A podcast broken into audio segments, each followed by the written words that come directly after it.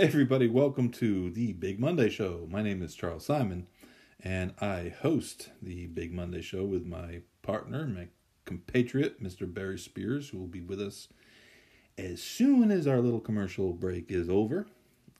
Following this wonderful lead in for today's show, we, uh, we have a ton of stakes action to talk about. The Breeders' Cup preps are winding up. Uh, we had three major preps for the Classic, and Barry and I have compiled lists. We have a list uh, of our top nine contenders for the Classic. Not a lot of surprises there, but um, I think we'll be doing this every week, putting a couple lists together. And uh, once we get through this weekend at Keeneland coming up, we'll have a really good idea of, of who's going to go where and what Europeans are going to come over and, uh, you know, have a little fun with that. Um, we're going to talk a little bit about uh, what happened at Gulfstream this past weekend with Gulfstream conducting some out of competition testing, and I wrote about it and got a lot of uh, lot of lot of attention from that. The people, it, it's something that people are um, are interested in, and and you know, kind of give you my take on that, uh, as well as some uh, some news that came out this afternoon about uh, two of the individuals that were um, caught with the out of competition testing, having more information coming out. We'll talk about that and uh, eh, a couple other things. Grants Pass, by the way, bet Grants Pass. Support my man Jason Beam, the Beamy. Um, it's just the right thing to do. All right, we'll be back in just one second with the sniper. Hello, uh, Mr. Mr. Sniper. Just Mister, huh? Just Mr. Sign of respect. It's like the respect that uh, Go got on the lead the other day. what do you mean? Just just not Knicks Nick's Go, everybody. I swear to God, like yeah. every other race was won in that fashion. Well, it's uh, it's funny because you text you sent me a text early in the day about that, and it basically came true. I mean, it's uh, something that we've we've all talked about a lot in the last few years. There just is this lack of aggression, um, especially taking on horses who are favorites, and it's it's um for lack of a better term, it, it is what it is. You know, it's, yeah, it's what it, we're expecting. Frustrating, you know, because you would think at some point somebody would get fed up and be like, "We can't just let this guy get an easy lead and beat us just like all the time. Try something different."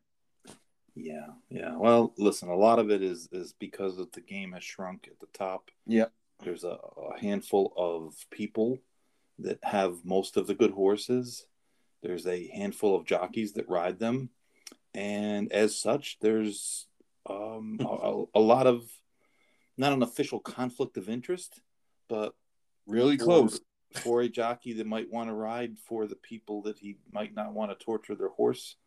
Um, it's it's it's a factor, and you know that's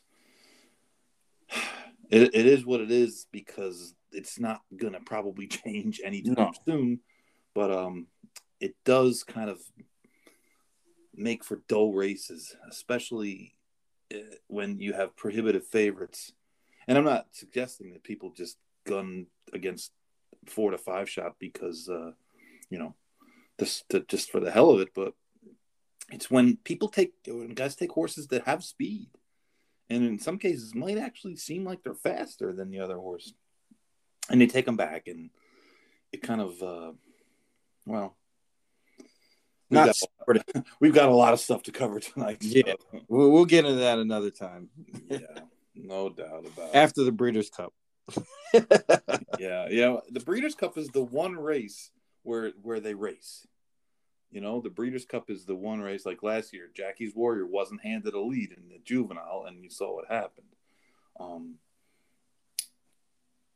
and and listen, to be fair, he he had the a, a relatively easy lead at Oaklawn in, in his only you know his last two turn race, and he couldn't turn that into that advantage into a a, a win. He's he's basically a one turn horse, and he's a really really good one turn horse. But the point being that uh, that seems to be the one race, uh, you know, the Derby, those kind of where nothing is really given. But it, it's it'd be nice to see that on a more regular basis. Yes, I concur. Short fields probably don't help either because. Um, well, I mean that that should to me the short fields would would mean that you get more kind of rider tactic strategy situations where you know they can they can you know make a horse go a little bit pull back you know they, they, you know a shorter field it seems like they would have a lot more options to to kind of play the cat, cat and mouse game. True true true. Um well art collector played the the game in the woodward. He um he's an improving horse. I mean he, he obviously last year was unfortunate. He was on the derby trail the Derby Trail, but um, you know had had a little bit of a, a setback, and Tommy Drury trained him at that point, and he never really recovered from it last year. And, and, and I know he tried him in a couple of races, the Breeders' Cup Mile, where he chased and, and just kind of flattened out, and he was uh, he had earlier in the year Churchill in a seven furlong race, which was a brutally tough noon for an overnight race. It was really really tough. Uh, but the horse was transferred to Bill Mott, and since then has has really, um, really stepped up his game. And uh, he, he won a one of those you know phony stakes at Saratoga. Then he then he won the uh, um, the Charlestown race, beating beating my my man Rye Eichelberry on the hmm. lead. But uh, well, you know, I'll got, say that a, a, you know, a pretty moderate pace the other day, but it's kind of figured to be. I mean, um, I'll say this: the the the times that I've seen Art Collector win like he did the other day, he dominated the competition that he was clearly better than, and this includes his last race. I thought he was clearly better than the rest of the horses and he ran like it. You know, he, he went to the lead and just kind of dominated the whole the whole race start to finish.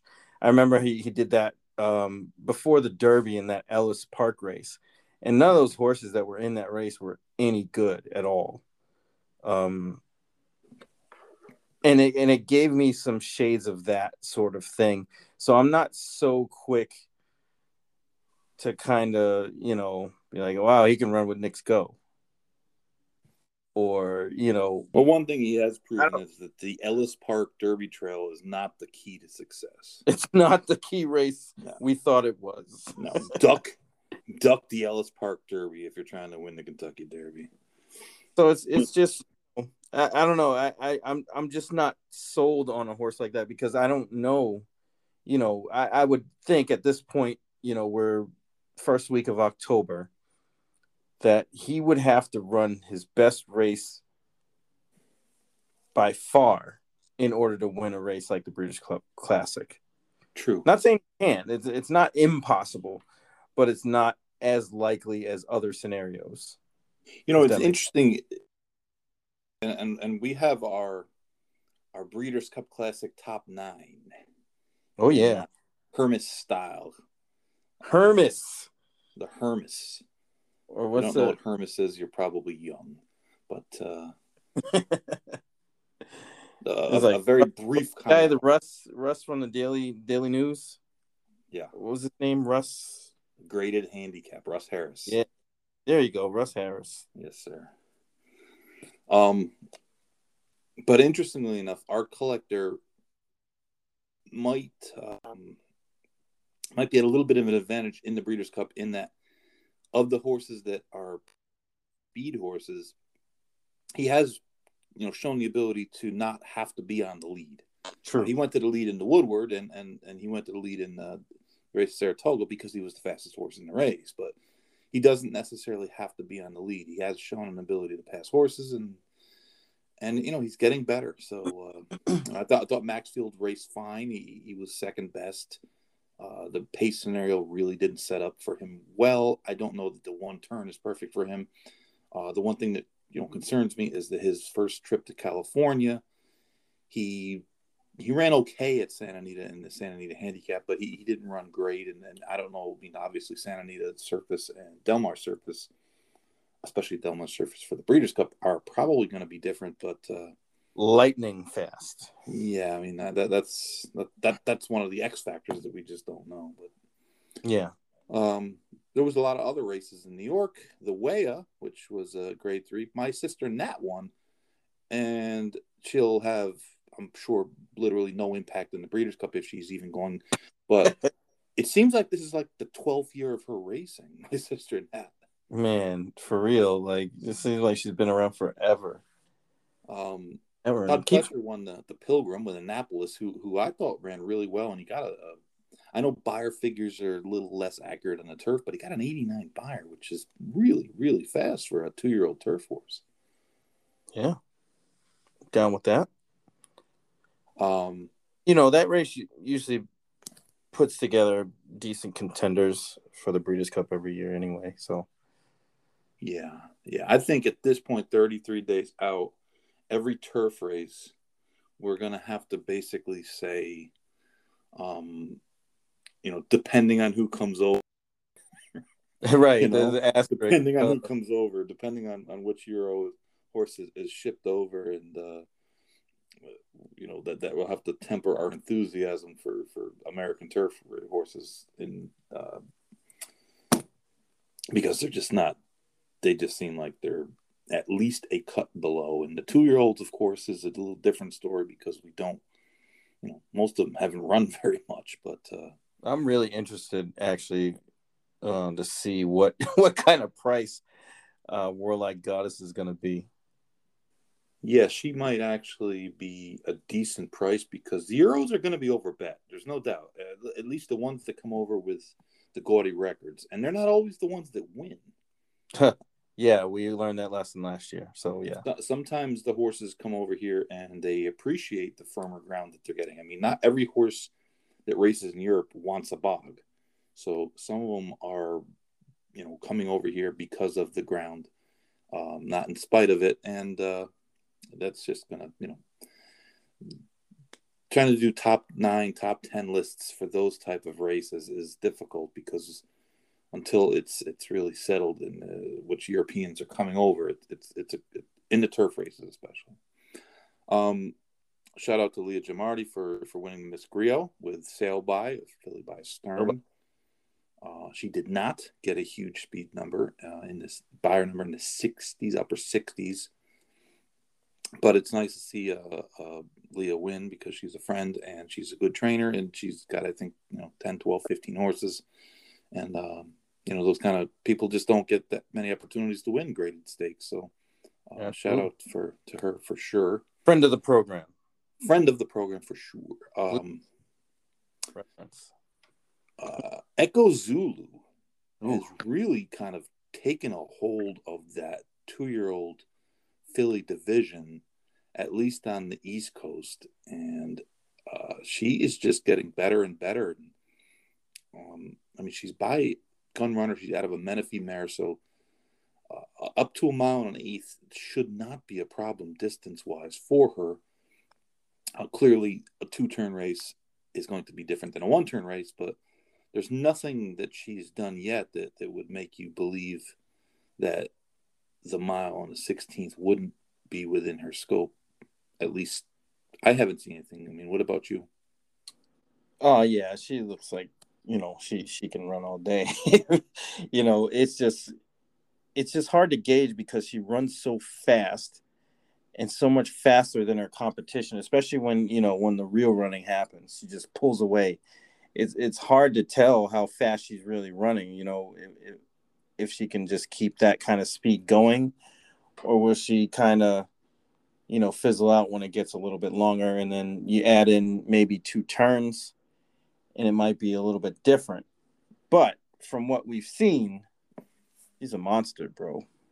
I was sitting past the wire at Saratoga for her spinaway win, and she looked like she could have went around right, just faster around. and I just mean, kept getting faster. yeah she she was not like fatigued uh, and and uh you know she came back and and just looked like she was just having fun out there and she's to me it's a a really exciting type of horse and um and, and our friends of course were were at it this this morning um with touting the next year's derby winner and uh i think barshu talked about uh Yeah, Echo Zulu, and I know you know a lot of the stuff he says he's doing in jest, but the fact of the matter is, she looks like the type of filly that that would be, um, you know, potentially a horse that could get on the Derby Trail, except the way Churchill has set up the Derby point system, and this is not going to be another Derby point system rant because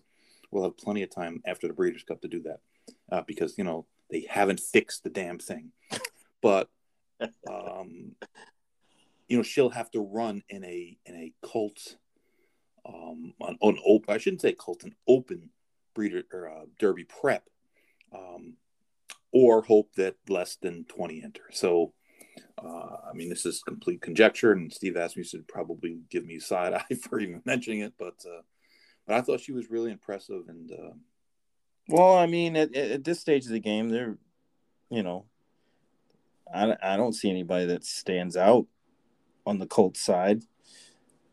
She's No. most impressive I've seen, so it's got to be in their in their headspace.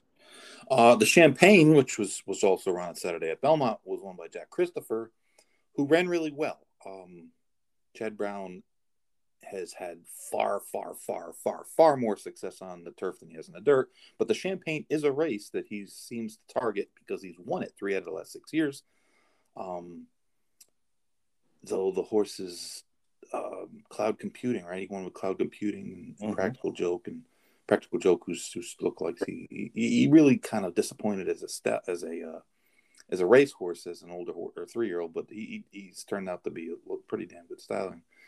Um, but he ran really well. Gunite just kind of was, uh, you know, Flat. faced faced some pace pressure and wilted. Um,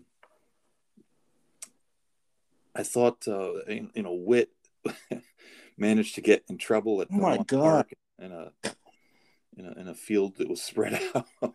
Right. Uh, just uh, more than once too, not just one time.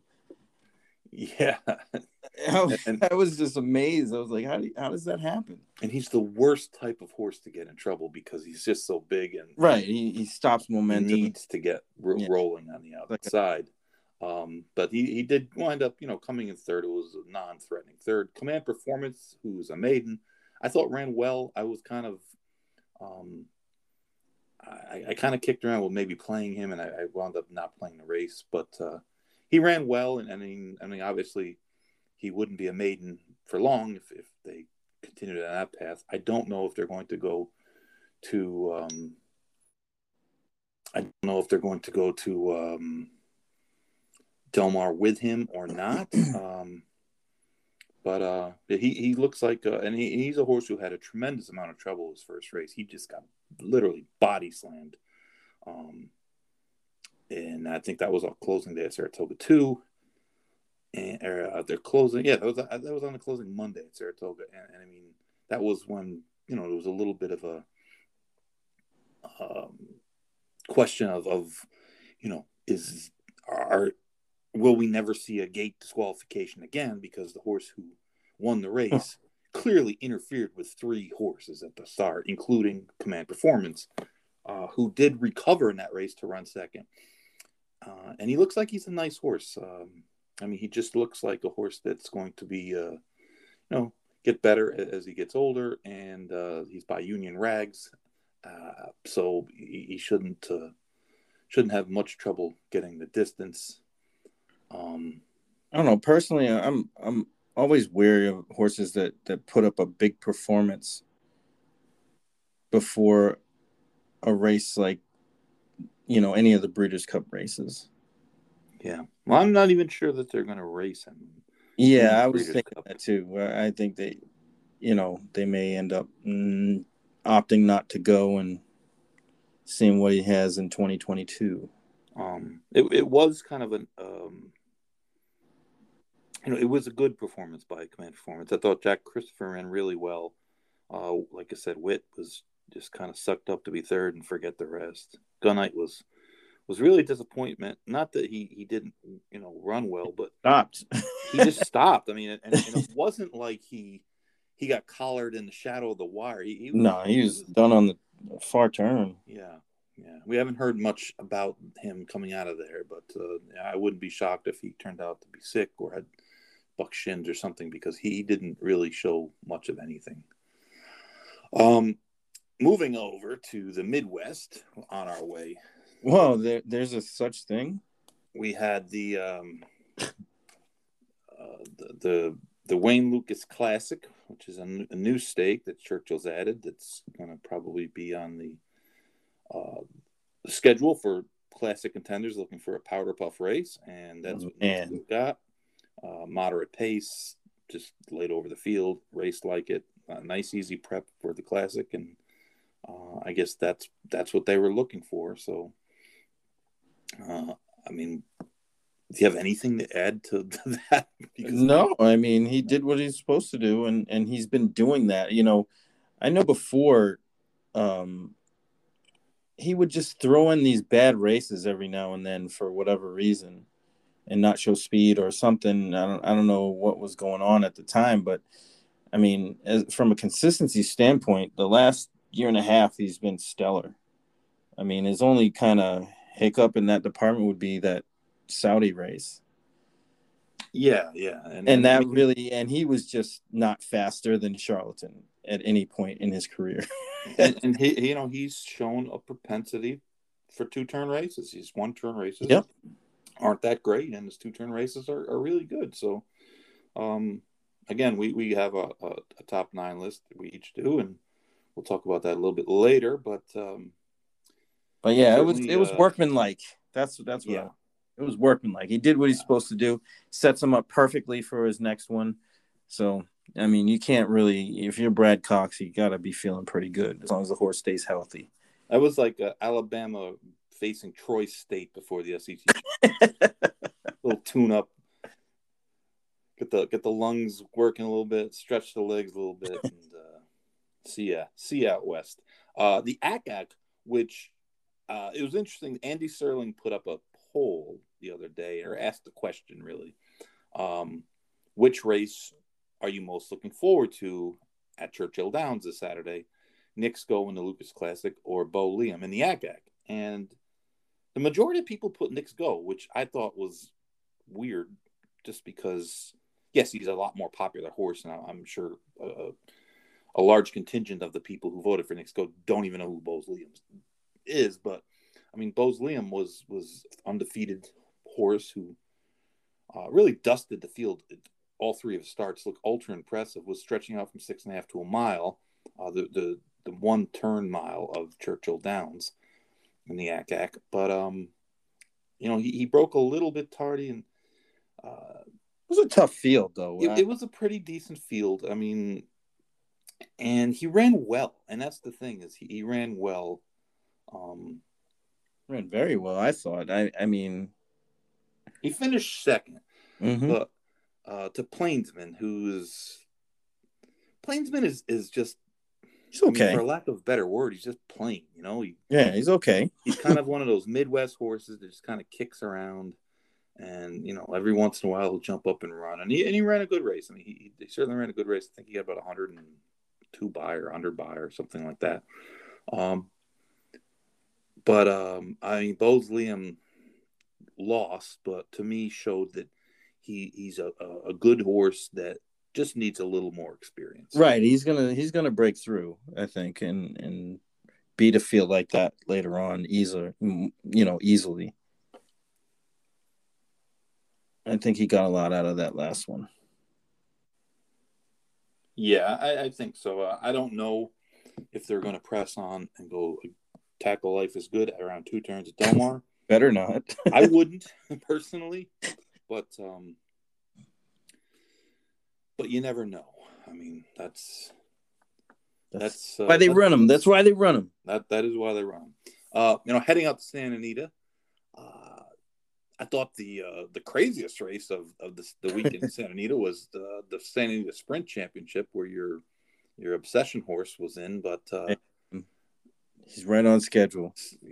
Barry and, and CZ's Rocket. There's he's kind of uh, he's he's the one man band for that. You know, you're the one man fan. July, right? Was it August or July? You and the Penguin, Peter Miller, are the only ones that really root for that horse. I'm telling you, man, he's gonna be ready. But uh, Dr. Schivel, who's a you know kind of emerging three year old coming off a win at, at Del Mar and what the, the Brent Crosby, uh, won the Santa Anita Sprint Championship, which isn't exactly news. He was one of the favorites, but uh, he did it with one rein. Yeah, that was crazy. um, you know, Fra- uh, Flavien Prat won four graded stakes this weekend, but he won three of them with two reins, and this one he won with one rein. and that is, uh, I'm not easily impressed. A lot of times the people are like, "Oh wow, you see that?" I'm like, "Yeah, that's impressive."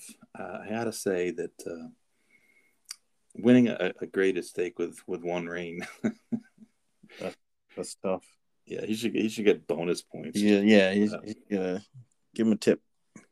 Uh, John Henry, which nice to see a, a big stake named after the great John Henry, especially considering they're closing Arlington. His statue's too big to steal, so I don't know what's going to happen to that. Uh, but United got up to win. Uh, got a, you know, of course he's going to be in the Breeders' Cup, and I don't know. I, I just never really thought he was. I always thought he was a good horse, and he, and he certainly has a nice track record. But um, Well, I mean, to his credit, he was probably the closest horse to beating uh, bricks and mortar. yeah, Um, Bricks and Mortar's been retired for a while. right. Yeah. well, even still, I mean, um, it's just a horse like United who who I do like. It just doesn't he he doesn't strike fear in anybody. you know, there's nobody out there saying that this horse is a monster and can't lose. No, no doubt, and I mean, like he is, like I said, he, he's a good horse. He's got a great track. you know, Yeah, very nice. and he races better. Um, He's not scaring anybody off. it's like we talked about earlier. You know, let let's see which of the Euros are going to come over, and then uh, you know we'll see if United can can fill out the superfecta somewhere. Yeah, well, you know what else is another thing too is the win margins. Like, you know, he just gets up all the time. You don't really see him kind of putting any separation between him and anybody else. He kind of just gets up, times it right. You know, I'm sure that's a, a factor of the the rider who's very very good. Almost kind of like Mo Forza does the same sort of thing. Just kind of gets up by half a half a length every time. Yeah, Mo, sorry, buddy, you're in the same category. Yeah, well, Mo doesn't like to leave California. Well, the Breeders' Cup is in California, but True, but you know his lone trip to Gulfstream, Mo Forza was miserable, just utterly bad. Didn't run a step. Bad that day at, the Pegasus. Let's see. Um, the Chandelier, which is the final California two-year-old filly prep for the Breeders' Cup Juvenile filly, was owned by my former uh, apprentice trainer, Phil D'Amato, Phil. um, with a filly named Ain't Easy, who's by who else? Uh, Into Mischief. um, she raced well, and, uh, and I guess you'll probably see the top two or three out of that race move on to the to the uh, juvenile fillies. Yeah, that that might be a really good race, betting wise. I, I think there's a lot of good horses, and any one of them can jump up and win. So that that's one I'm definitely looking forward to on uh, Future Stars Friday. Um, the American Pharoah was won by uh, Corniche, Corni- Corniche. yes, for Robert Baffert, Quality Road. Um, Elias Uber driver has decided that no one should come out to race against them, and it should be uh, a walkover. He might end up being right. And he also might end up being wrong. yeah, I gotta, I gotta fade that. I mean, listen, the horse ran well.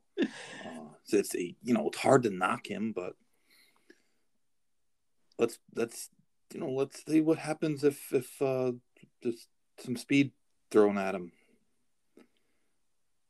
Right. I mean, it, it was token pressure from as time goes by. That, that wasn't really that wasn't really pressure. Right. Exactly. Token pressure.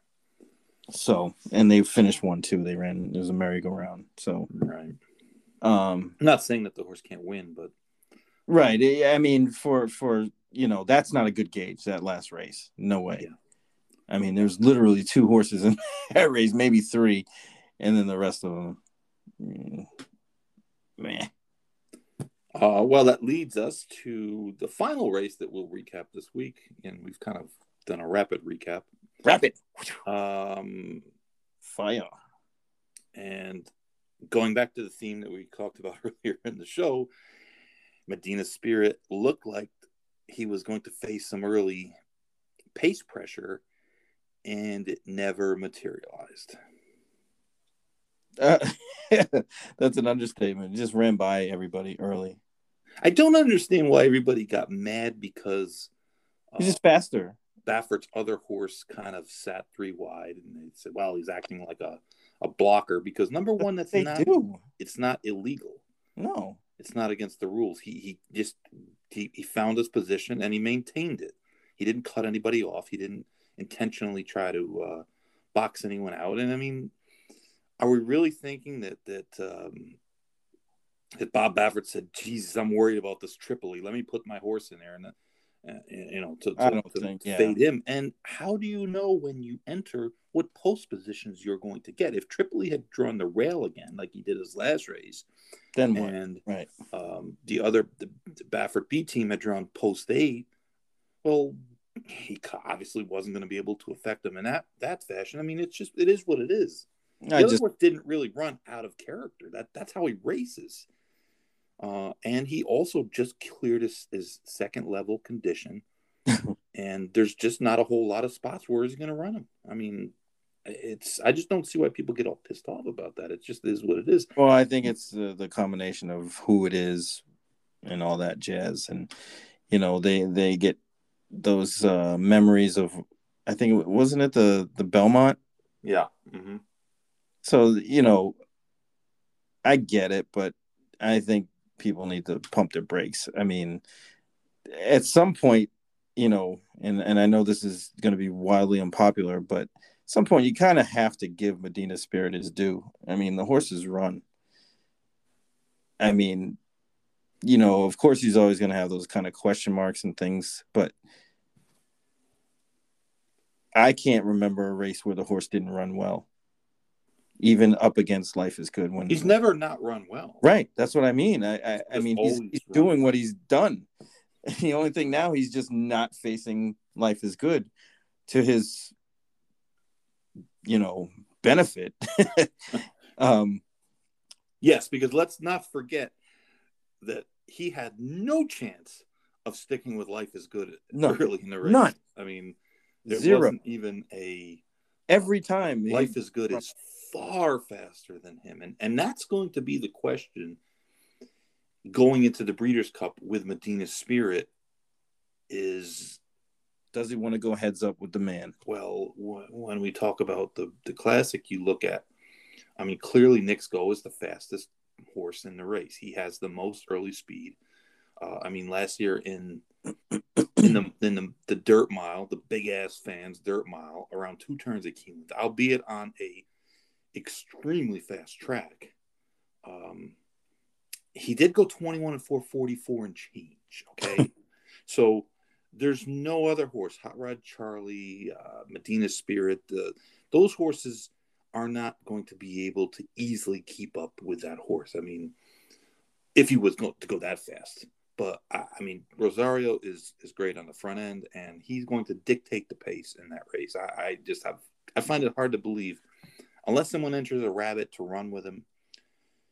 I just don't see him not having a like a two length lead going into the first turn, provided he, you know, doesn't stumble at the start or something doesn't happen, if uh, in a cleanly run race, it just seems hard to believe that go just isn't, you know, three fifths of a second faster than everybody else to the quarter. I tell you what, if I'm Medina Spirit and the connections, I would try to go heads up, thinking that Go is not going to get them out in the quarter, and they know they can. He uh-huh. can get a mile and a quarter, but can he get a mile and a quarter if they go forty-five and change? Because I think well, maybe. Yeah, I mean, if, if, if you get to Nick else, flank, you know? I don't think Rosario is going to be like saying, "Oh, okay, let me back up." I think he's going to. No, he's going to go. He's going to. He's going to go, and and what you want wind up doing is is, and I hate to be like the guy that says this, but you know, if he sacrifices himself, he might wind up setting it up, maybe probably for Brad Cox's Brad other horse other or Hot yeah. Rod Charlie or one of the other ones or even Maxfield, who would really benefit from from a fast yeah. pace. Um, but it's going to be a rider's race because somebody's I mean, got to go with them. I mean, they they have to see this. uh, yeah, but Authentic was the same situation. Nobody went with him. No, because they didn't really know. I mean, they, they were kind of like, oh, well, he's a three year old who who knows what what he's going to do. But he looked like the main speed in the race, and he definitely did. That's there wasn't a lot of other speed, and and yeah, some of these horses are they're pace setters, I guess. I wouldn't call them speed horses, right? I mean, they're, they're pace setters, but they're pace setters when it's convenient. I mean, mm, I don't know. I, I just uh... it's it's tough. It's a it's a riddle. I mean, it, it's going to be a, a, a good puzzle. Um, well, let's let's just jump right into it. Let, you know, we're talking about it. We might as well jump right into it. We're gonna give. I'm gonna give you Barry's top nine. And the nine at nine. It's nine because I'll be honest, it's hard to come up with with a tenth, with a with an eighth and ninth, uh, let alone a tenth. Um, we're going to go from number nine down. Uh, number nine, Barry has Happy Saver, and his comment is must uh, uh improve vastly.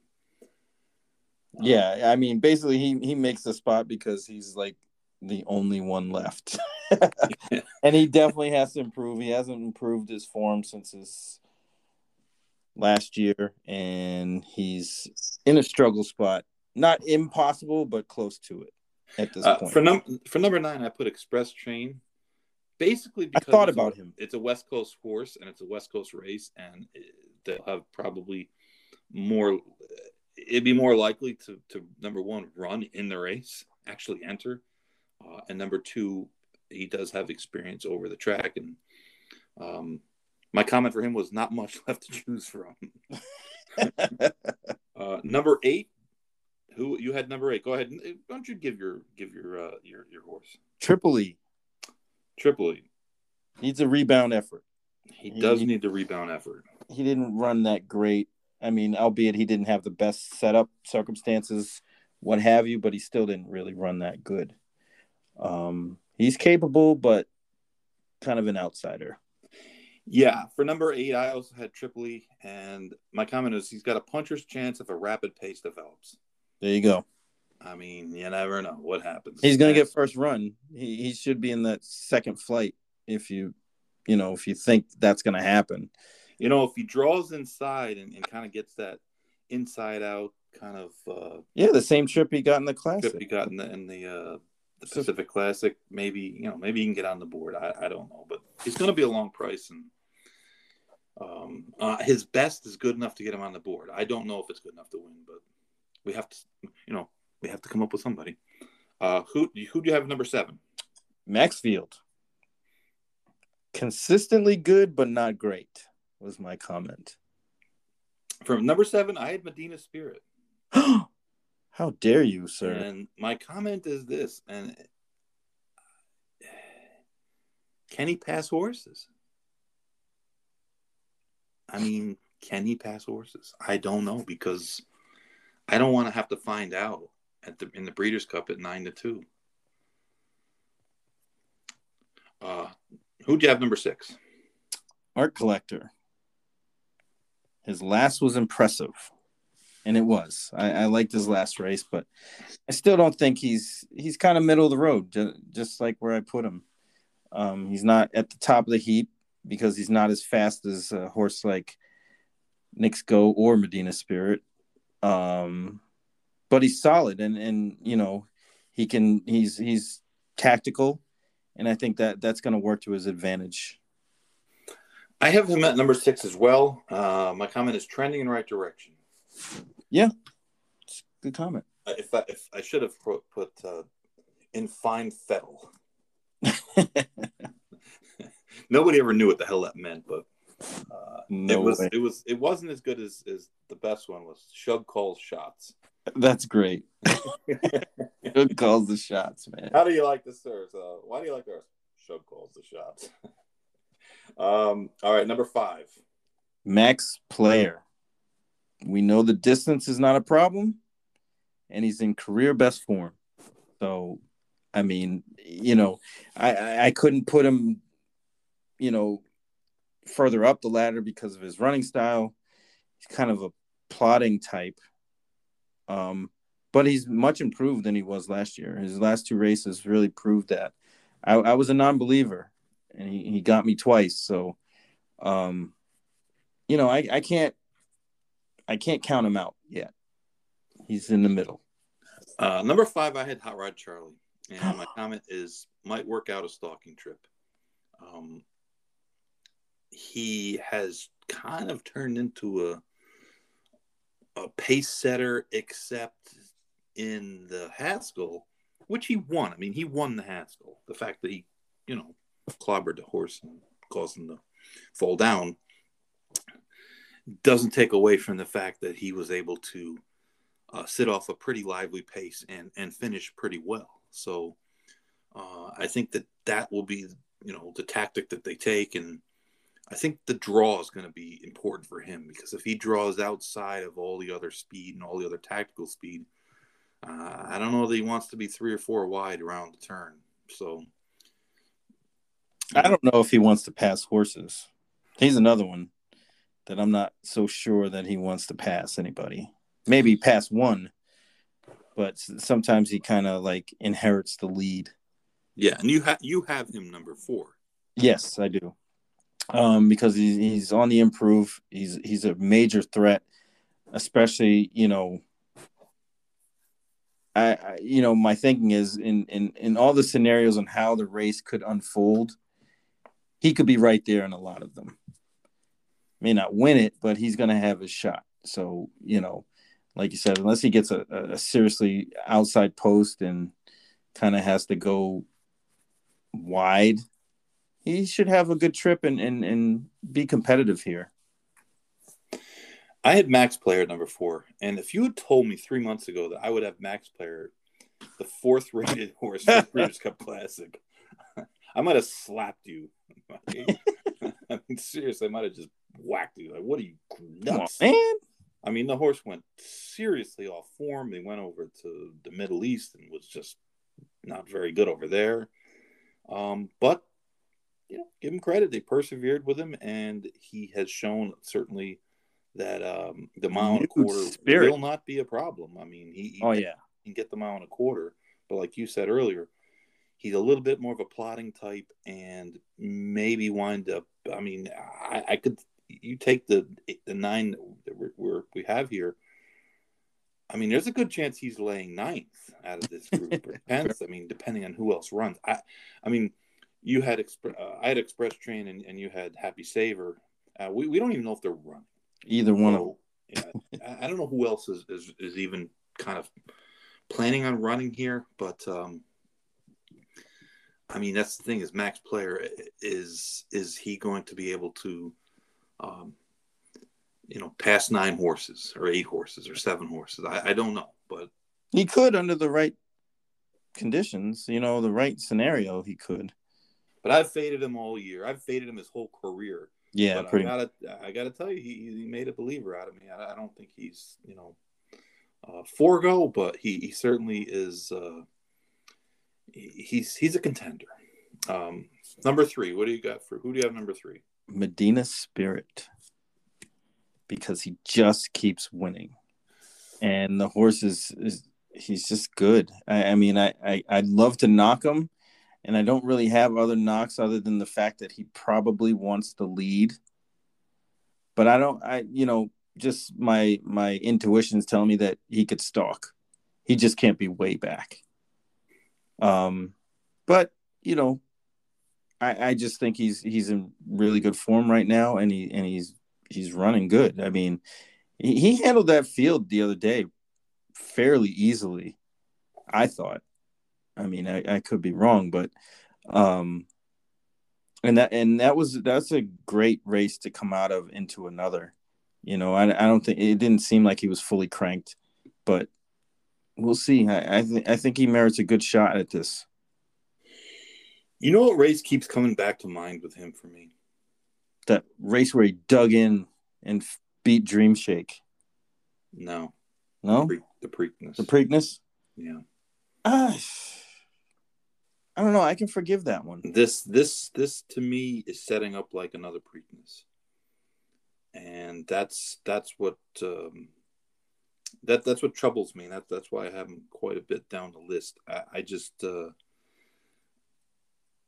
I don't know. I'm not sold. Uh, number three, I had Maxfield.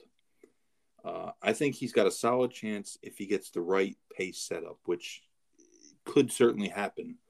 Um, if, like you had talked about earlier, if someone does put just token pressure on Knicks Go, I mean, just not let him, you know, just really dawdle on the lead. Uh, but Maxfield would be the one horse that really would benefit from a solid pace. True. True. And also Uh, number two horse.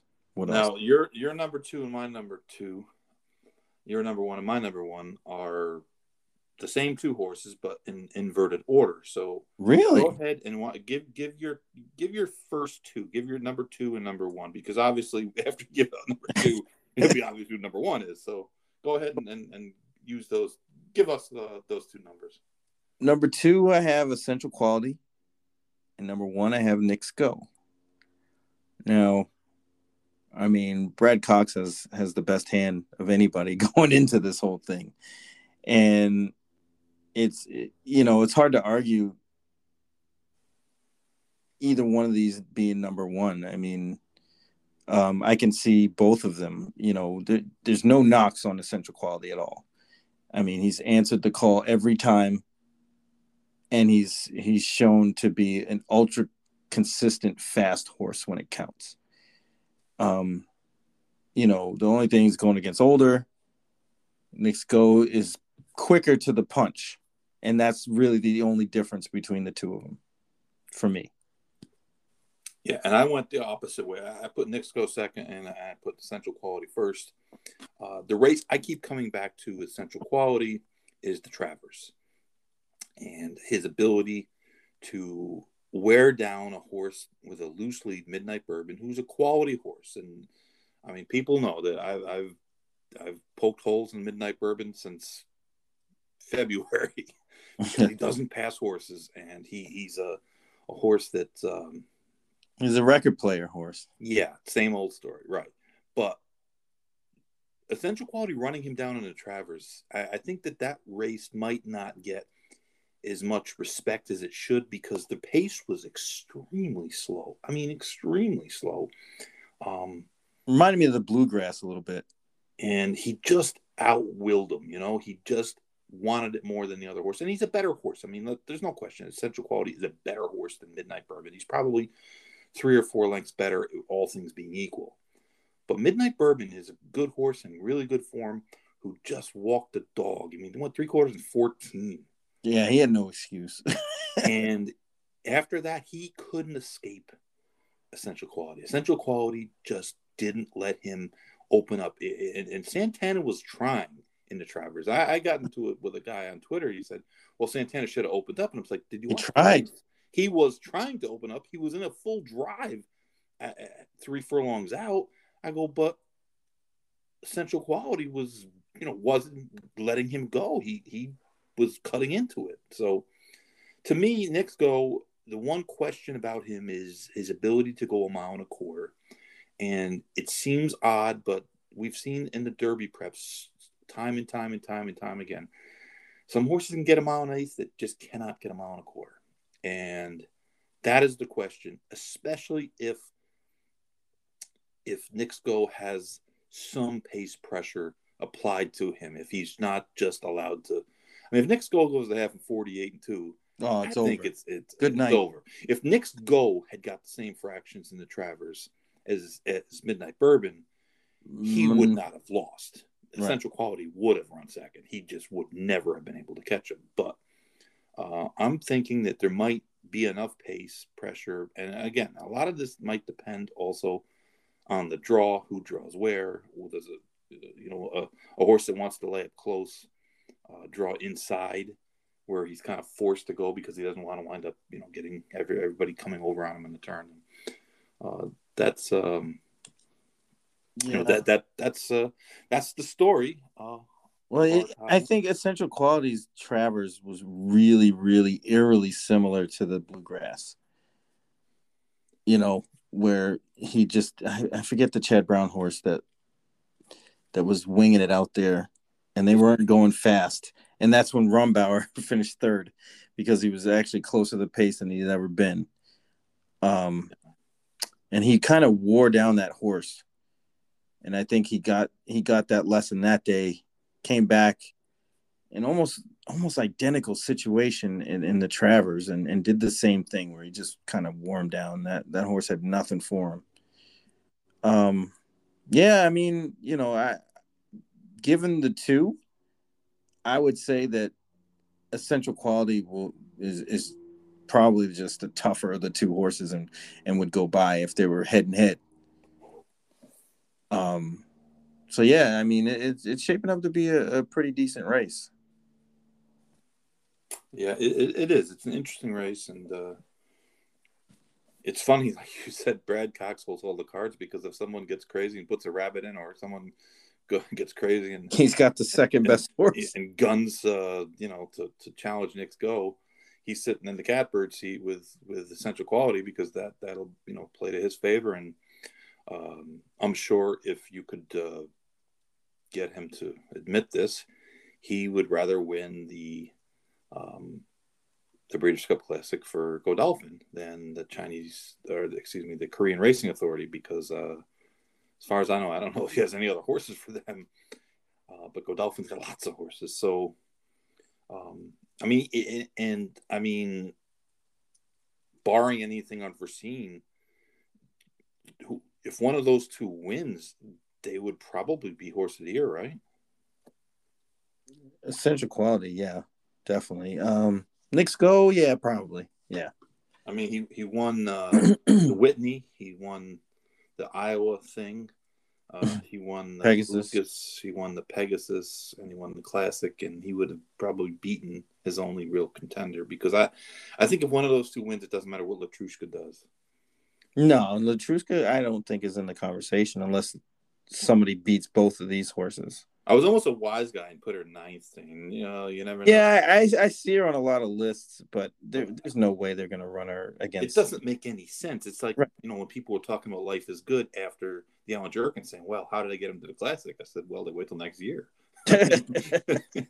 it makes no sense to, for them to run him in the classic, given his style of racing and the presence of Knicks Go.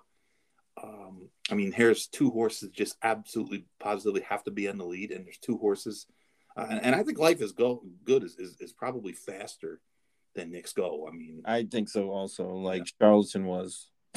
yeah. So, but it wouldn't be to his benefit. So, and, and, you know, he missed a lot of time, and it just is Right, it's too hard race. close You- before. you- And that- I, I think they're definitely doing the right thing. By racing him in a dirt mile, it makes the dirt mile a little less. Uh, I mean, he, he should have that field over a barrel. That's just the way it is. But we'll try to do some more top nine lists, and and uh, uh, I mean, there's really no more preps for these for the classic at least. So, um, unless there's some horses that that fall off the list, I, I don't see a whole lot of change coming in the coming weeks because there just isn't much going on. And but we'll do a couple. I think we, you know, maybe we'll do the sprint. Uh, and and you know, this year you got the sprint. Jackie's Warriors is a prohibitive favorite. You have the distaff. Letruska's a prohibitive favorite. That doesn't mean they can. They're going to win. I mean, No, they're, they're But- not gonna win. If they do that, I'll I'll toss my TV in the Atlantic Ocean. right? But um, you know the turf races again. We, we really kind of need to see who is is coming. The dirt, uh, the two year old races, we kind of got to let these horses come out of these races and, and, and figure out who's going where and let the fields kind of gel a little bit. The the juvie turf races again, it's it's hard to um, it's hard it's hard to figure those races until you know which of the Europeans are coming over, or if any are, or who is and who is not. But uh, anyways, it it was kind of cool. It was and, and it's like it's nice to talk about um, positive things, excitement. Yeah, some some some anticipation, some build up. You know. Yes.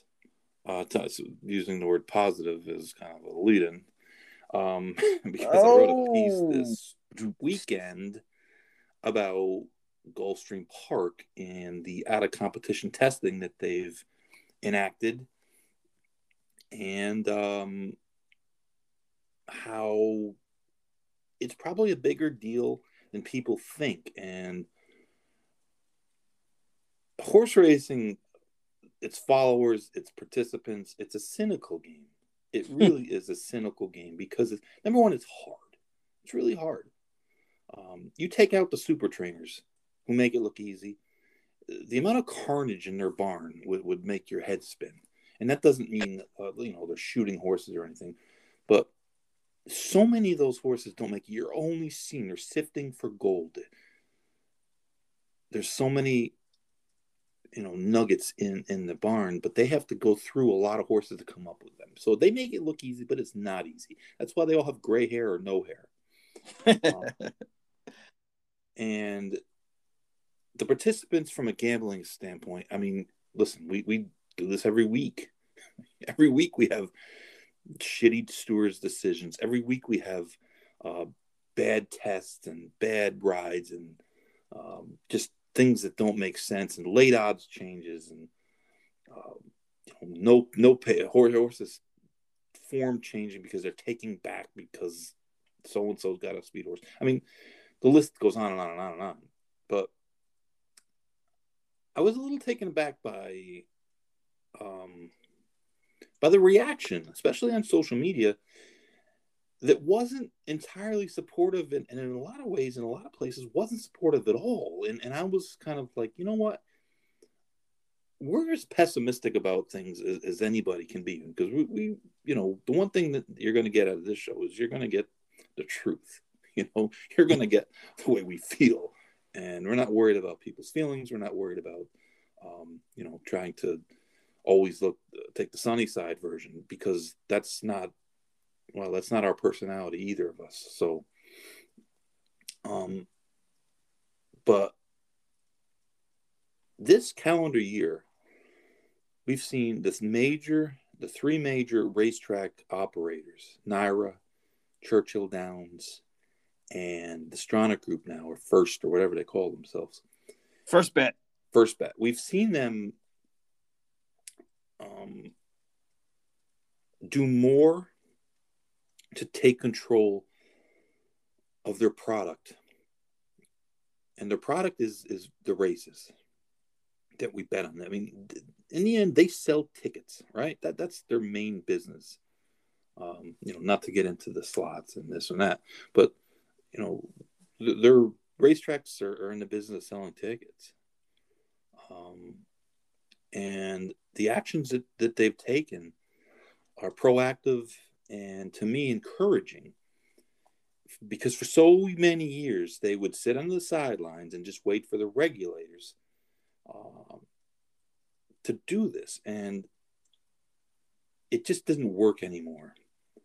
It's too complicated. There's too many lawyers involved. There's too many uh, factors. Money's always an issue. I mean some of these racing commissions uh, are not going to spend the money. They're not.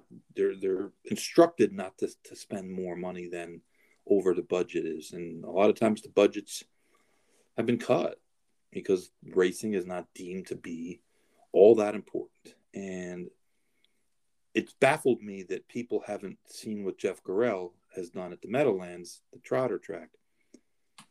Um, especially when you look at the handle that they do versus most of the other you know major tracks, and I can tell you they their handle dwarfs most everyone else outside of, of, of Mohawk, of Woodbine, uh, you know, north of the border. And they do outhandle them as well. But, uh, you know, he, he's been very aggressive about keeping people out of his pro racing program that uh, have a bad rep, lots of issues. Hmm. And I just think that people feel a little more comfortable betting those races. And I think that in thoroughbreds, it's even bigger. Um, I think it's a bigger deal. And I do think that uh, that the fact that Gulfstream has gone ahead and, and obviously the situation in South Florida or, or Florida in general, not having a proper racing commission has been a, a detrimental thing in a lot of ways but it has opened the door for Gulfstream to put in house rules, which they did. Uh, these rules are in the condition book. This is not some, um, you know, 11th hour thing that got passed uh, and, and, was put uh, on the back of a flyer that was handed out, you know, Christmas Eve. I mean, people should know if you're a horse trainer at Gulfstream Park and you didn't know that these rules were in effect, then that's your problem. Um, I think a lot of the people knew that they put the rule in. I don't think they thought they were going to do anything with it uh, because that's kind of how. Right, that's how it's been. They, they would kind of throw things out there as a kind of a, a facade and and not enforce it, and then they got burned this time because they actually did something. Right. And I think the Maryland situation where there was a slew of positives for uh, I, can't remember which which medication, but it, it, was a, it was a common, regular, pretty common medication that's used, um, where the guidelines weren't being filed. And remember, when a tra- when a state tells you, okay, this is uh, there's a 72 with hour with hour withdrawal, that's a suggestion. That's not a rule. You can give the medication within that rule, um, now, there are rules about, um, like in New York, you can't give Banamine within 24 hours. You can't give Bute within 48 hours. Those are specific rules. But in other states, they give you a withdrawal time. It's a suggested withdrawal time. So the rule you break is if your sample comes back higher than an allowable level, or in cases where there's no allowable level, if it's detected, period. Um, what happened in Maryland was there was a 72 or a 96 hour window that was supposed to be used.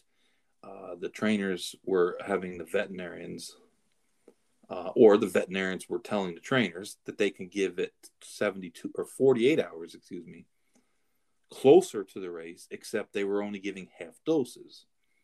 Um, and a lot of times the rules are detection level rules. When they give you a, a time to be used as a guide, say, okay, is you shouldn't give this medication inside 48 hours from post time.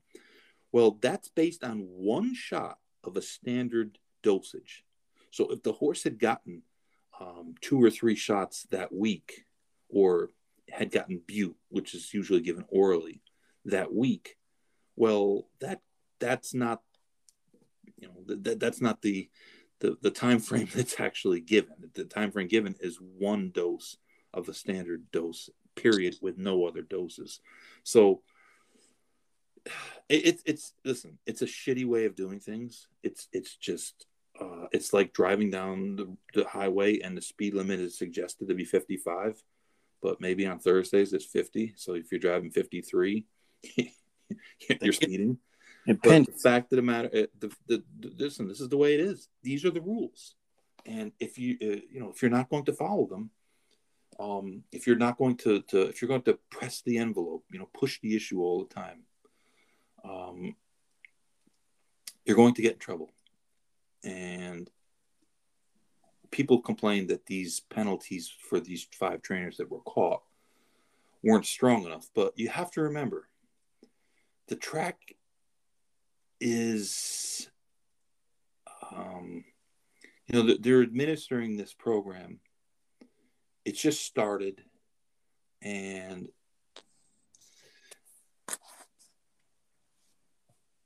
you have to to to to be realistic about the penalties. And I don't think that people. I think sometimes Baffert is looked at as a, an outlier, and he is in a lot of ways because he can afford to spend six figures to get legal representation, and, and he gets good legal representation. He's not getting, you know, the kid that just hung his shingle. He's five minutes out of college. He's getting hmm. guys who are who've been around the block, um, and they're not cheap. These are four hundred dollar an hour guys or, or more. Um, but you can't give them something to attack. And if you gave an excessive amount of days, or what a court would consider an excessive amount of days, versus what's been handed out by the state or by other jurisdictions, then they're probably going to go and they're probably going to get an injunction. They're probably going to get it, and it's just going to like like that makes no one happy, right? I mean, what's worse than if Bob Baffert had gotten this positive in the Derby and and he had come out and he said, "Listen, we screwed up. We don't know what happened. Blah blah blah. I, I feel terrible, and you know, God, whatever you know, whatever penalties they give us, we, will take them. But we didn't do this. On totally different thing. It, it, would be over by now. Yep, it would have been a totally different thing. I go, what you know, what what kind of really keeps? It's like that that um that itch that just doesn't go away and it just aggravates you is every couple days there's another uh, court case there's another lawsuit there's another injunction there's another um, you know this said he said this said blah blah blah. uh, and people just get sick of it. It's like you know. Right you wear them down. I mean who's not sick of this shit? Who's not sick of it but the fact of the matter is this is america and people do have rights and no matter how um, how disdainful the people who are, are doing this are, they do have legal rights, and we have to follow a system. Um, and hopefully, the first racing is going to be aggressive and you know make examples out of people because I think that's the point.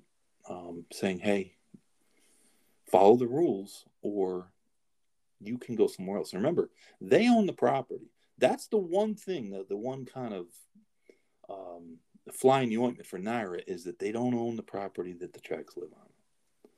And that's something that the federal judge who granted Bob Baffert the injunction that let them run at NYRA for the current time said to NYRA was that you can't act as a private operation on one hand and then act as a state actor on the other hand. I mean, it's got to be one or the other. So, but the other tracks, Gulfstream being one of them, they operate in a different fashion. And the fact of the matter is that um, they have private property rights that they could uh, use. And if a person keeps getting positives, if they get more positives, if they are, are you know, going to be a detriment to the racing program, they could ask them to leave. Um, because training horses is not a protected status. And I'm sure there's a lawyer out there that's going to say, well, you know, denying a person the right to make a living and blah, blah, blah, blah, blah, blah, blah, blah, blah. Well, not telling them they can't make money, just not here. It's been, it's held up a lot. Um, but it's a, it's a big step. It's a big step because – trust me. Just do your own. oh, like don't a, say those words. I was gonna say this is this is like a, a like a, a like a, a, phrase everybody laughs at. do your own research. you know, like no, but it's true. It's that stuff's out there. It's public knowledge to some degree. Now, the people that came positive at Gulfstream, the five trainers, um, and listen, if you if you haven't heard of it, just Google it. There's plenty. There's plenty of uh, press covering this. Um, but Gulfstream claimed that these were random tests, and they did 10 horse trainers, and five of them came back positive, and five of them did not come back positive. But of the five that came back positive, they've all had previous issues one. before. Right. Daniel Pita, who is winning at 4% this year, right? So he would be an unlikely candidate. Um, to be someone that would be thought of as, as someone using performance enhancing drugs, except, except last year he had a good filly that he was going to run in the Breeders' Cup that won the Florida Sire Stakes or Stallion Stakes or whatever we're calling it now. Um, and uh, Princess Secret is her name. And she was excluded from the Breeders' Cup. The Breeders' Cup did pre uh, or out of competition testing, pre race testing, and they found Winstrol, which is an anabolic steroid, in her system. And she was not allowed to enter. And not surprisingly, she uh, she can't get out of her own way this year. She's 0 for 5. She hasn't come close. She had one third place in an allowance race. Her last race, she got beat 40 something lengths in a, in a minor stake at Gulfstream. Um, that's not a good look. So clearly he has had issues. I mean, getting horse barred from the Breeders' Cup. That's pretty tough. It's not something that happens all that often. Uh, Georgina Baxter, who actually had news today, came out about uh, she had won a, a, grade two at Charles Town with a filly um, that won pretty easily.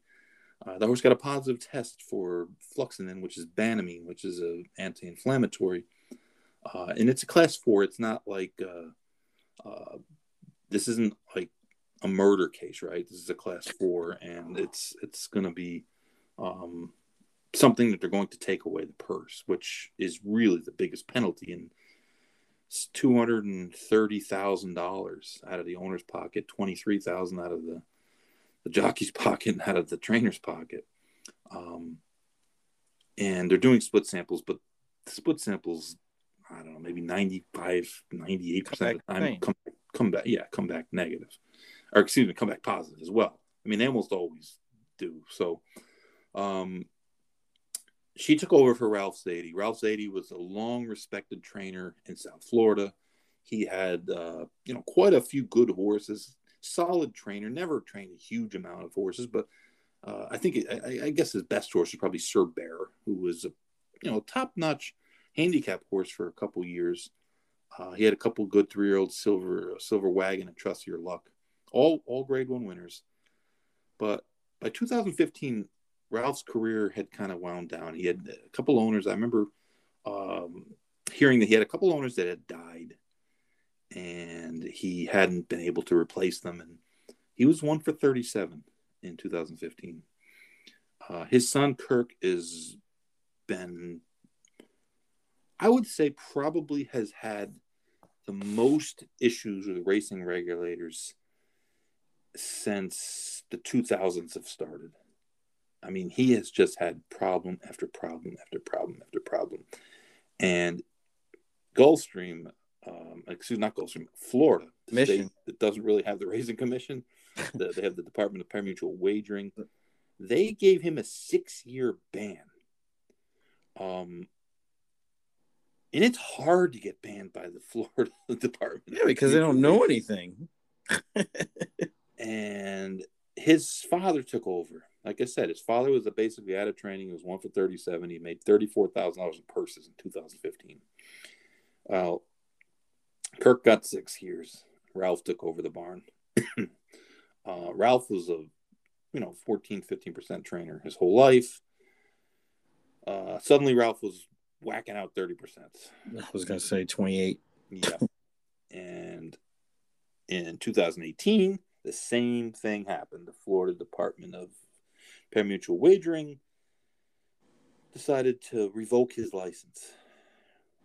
So they, he, he no longer got a license. Basically, revoking your license is a death uh, penalty. You, you don't even have a license, at least a suspended license. You can eventually reapply. Yeah. I guess you could reapply with a revoked license, but essentially they're saying you're not worthy of a license, and that's really bad. And, uh, Georgina Baxter took over. She had been working for Ralph Galloping Horses, and uh, kind of you know being the foreman and she wound up uh, having a pretty good first year training horses uh, training ralph's horses which were kirk's horses and then the next year she went from 19% all the way up to 30% um, for the next two years and last spring she got 25 day suspension and seventy five hundred dollars for stacking violations. Stacking is um, when more than one allowable drug is found in a horse's system, even if it's under the level that is allowable, you're only allowed to have one. And this is mainly for anti-inflammatories, uh, you know, things like bute and banamine. You can have one or the other. You can't have both. So a 25 day suspension is, uh, again, it, it's it's it's a pretty good suspension. It's a pretty. I was gonna say that's that's pretty hefty. Yeah, yeah, you know, especially in For Florida, somebody where that hasn't been training long either. yes, I mean this is person has been trained since 2018. Um, so you know the you know the the news today about this positive like couldn't have come at a worse time for her. I mean that's a tough week, you know. you, you get you get hit by Gulfstream for the out of competition test, and then you find out, you know, the great the big grade two winner you just had just is probably going to get taken now too. So, uh, Rohan Crichton is a CPA who also trains horses. Um, he's had 25 medication violations since 2013, including 11 class 2 positives. Class 2s are class 1 is like the worst kind of drug like uh like a true hop, like a torphine or something that's like absolutely positively performance enhancing and absolutely positively does there's just no reasonable reason to, to have it in a horse. It's not a mistake. It's not the, the feed tubs got switched. It's something that's you're only using Intense- those if you're yeah. trying to cheat. Class twos are a step below that, but it's way, way more serious than like a Banamine positive or, or something that's uh, that has a proper use.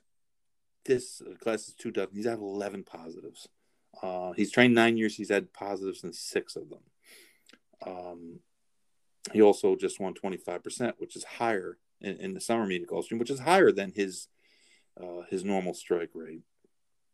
Uh, Gilberto Zerpa was kind of a journeyman trainer, training mostly cheap horses, who did pretty good. I mean, he was a guy that you had to, you know, if he had a decent horse in a race, you'd respect it. I mean, but he was about a 17% trainer. He'd win a couple races a month. Uh, then he he turned magical and uh, Gelfenstein Farms, who also uh, put it this way, Gelfenstein Farms owned XY Jet. If you don't know who XY Jet is, Google him. So Gelfenstein Farms started sending him horses, and all of a sudden, Zerpa was like a giant move up trainer. And 2017, he jumped up to uh, to, to 28%. Um, Damn. 2018 was really, and I, and I honestly I ran against him a lot, and, and it it was it was frustrating seeing him in a race because you just knew that something wasn't really kosher because nobody's supposed to win 40%. And for a while, he was winning more than 40%. 40%. He wound up finishing the year winning 40%. That's ridiculous. 40%. Um, in other words, if his horses were alive, this is what I wrote, like almost nothing that can happen to a racehorse that can uh, cause it to not win happened to his horses. They just overcame everything.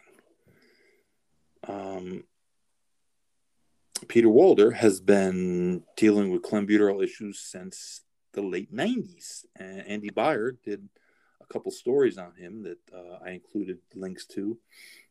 And he's had quite a few issues uh, with the state racing board, or what we have, you know, what passes our racing board here, including uh, a story that Ray Paulick covered about um, him effectively physically ducking the Florida regulators so that they couldn't serve him with notice of his positive test. Did he hightail it out of town to, to Saratoga or Jersey or somewhere? Yeah, yeah. He was up up east, and he basically waited it out. And uh, the state claims that that's an open case. Uh, I don't know what what it's. You can't get much out of the state. They don't. You know, it's not like you can call up and they're going to tell you a lot of stuff. but um, you know, there are rules, there are regulations, and and they're a government body, so they can't just do what they want. Um, but I, I kind of thought it was like a Benny Hill kind of thing. Again, I might be dating myself, but um, I can hear you the music. Cue the Benny Hill music, and like he's running around the backside, and the regulators are chasing him, and you know trying to give him the papers, and he's ducking and diving, and I mean that that's what that that's what we're faced with here, right? You know, you're trying to, to clean the game up, and and this is the kind of stuff. Well, we couldn't find him to give him the papers, so we've got to drop it. I mean, it's just crazy. But he's had a couple other positive sense, and um, I guess my whole point during that whole kind of spiel is that even though they said these were random, if you gave me a list of 10 guys, You knew who was going to come up positive. these guys have all had issues in the, you know, the last, you know, it hasn't been that long since they've had issues of their own or have done things that would cause you to have suspicion of them. So, um, and I don't think they should be random. Why, why should it be random? Why should it be random? If you are magical, if, if you're a sorcerer, if you're a savant, prove it. Prove it. Show us that there's nothing going, you know, there, there's nothing going on. Um, but I think that this is a, a big step, and you know, the HISA thing is stuck right now. Uh, it's hard to tell what's going to happen. The lawsuits that uh, are stacking up against it seem to have some merit, according to the legal people who have I've talked to about it. Um, you know, so we, we don't really know what's going to happen in that regard. Uh, they've got a shitload of work to do, and there's not much time left. I mean, they're supposed to have, um, they're supposed to have suggestions like all all these rules and stuff wrapped up by like December to give to the Federal Trade Commission because again, they're government bodies and they have uh, timelines and, and and things that they have to follow, and it's just uh, I, I just don't know how they're going to get all that done. But that being said, if the tracks are going to be more uh, proactive and not just testing, um, you know, there's other ways of being proactive. There's a lot of other things that they can do off of this if this is going to be a first step. Um, I mean, my suggestion might be if you get a out of competition positive that you maybe not all of them, but maybe when uh, the next go round for stalls comes up, that you, you lose 20% your stalls. Stalls are currency for trainers. Stalls are the way that um, you can build your stable, and if you're already big, it's the way you maintain your stable. Not having stalls is difficult and it's costly, especially if you have to have horses in a lot of different places or open up a division somewhere else. Um, Got to be a huge pain in the ass to, you know. It is, and and of the trainers listed that got positives, and I, I I've been led to believe that there are other positives out there that might have some complications. I don't exactly know, and I don't want to uh, I don't want to publicly guess because I, I really don't know, other than what you know I've heard. Um,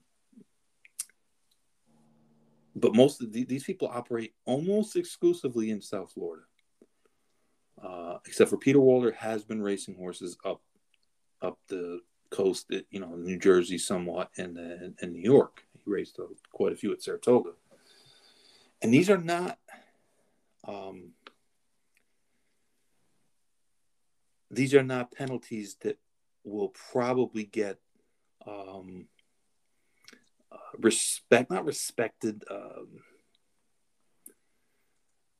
there's rep, I'm killing the word reciprocity. There's reciprocity uh, on if a, a, racing commission, if a regulator gives you a suspension, everybody honors the suspension. That, that that's done pretty much internationally. Um, but this is a racetrack. This is not a regulator, and and they are only in charge of their own properties. They can't. They can tell you, okay, you cannot race at any of our properties, but that does not mean that the other tracks will follow. And based upon what happened with with Baffert and NYRA, um, I would think that NYRA would be very cautious about doing that because you know the federal judge essentially told them, "Hey, if you want to, uh, if you want to get rid of a guy, you want to tell a guy that you don't want him on your property, you got to give him a hearing, and you got to tell him what you're going to do, and you got to let him give a chance to, to, to, his, to say, you know, his say, give his, uh, you know, be represented by legal, um, you know, by an attorney, and and and give, you know, there's a process, a due process situation, but that's NYRA. That's a different situation than some of the other tracks. Uh, a Monmouth's leading trainer this last meet is currently barred from the Maryland Jockey Club and I believe a couple of West Virginia tracks. So clearly they're not going to say anything. But it's it's a it's a step, you know. It's a step. Um, right, and I think you you kind of highlighted that in a good way, um, because for so long it was just nothing. It was, uh, you know, it was one of those things where everybody knew, but nobody was doing anything about it. Right. Yeah. And, uh, like Rohan Crichton is trying to enter a filly in the Spinster um, at Keeneland. And, you know, Keeneland is in a position where you would hope that they would take a stand, but I don't think they're going to because of the Baffert situation with the Kentucky Racing Commission, and uh, I, I, just think that um, I just don't think they're going to do anything about it. I, I think they're going to let him run. He claims today, and Mike Welsch from the DRF did a story on it that you know he just wants to do the best for racing, but um, you know, if you really want to do the best for racing, he would send a horse to a trainer in Kentucky, let them raise the horse up there. But that's probably not going to happen because of people's egos. And, uh, you know, God forbid the horse wins and his name's not listed. But the problem is for the good of racing, if the horse wins and his name is listed, especially after what's happened uh, this week, it's just, I mean, it's just not, it's just a bad look. It just is a bad look. I understand where Keeneland's coming from if they do allow him to race because they are under no obligation to honor Gulfstream suspension. Um, but uh, you know, it's interesting that Keeneland hasn't really said much, and Baffert does not race at Keeneland hardly at all outside of a Breeders' Cup. But uh, I don't think that they've they. I mean, as far as I know, they've made no comment on that situation so it's a little bit of an odd look that uh, you have four tracks in, um, or five tracks with Kentucky Downs in Kentucky, and Churchill and Turfway, which is owned by Churchill, don't allow a trainer to run, but Keeneland and Ellis and uh, Kentucky Downs does. So, I mean, you try to explain this to people who have a grasp of the game, and it's hard to explain when you try to explain this to people that don't, they're like, you know, like what?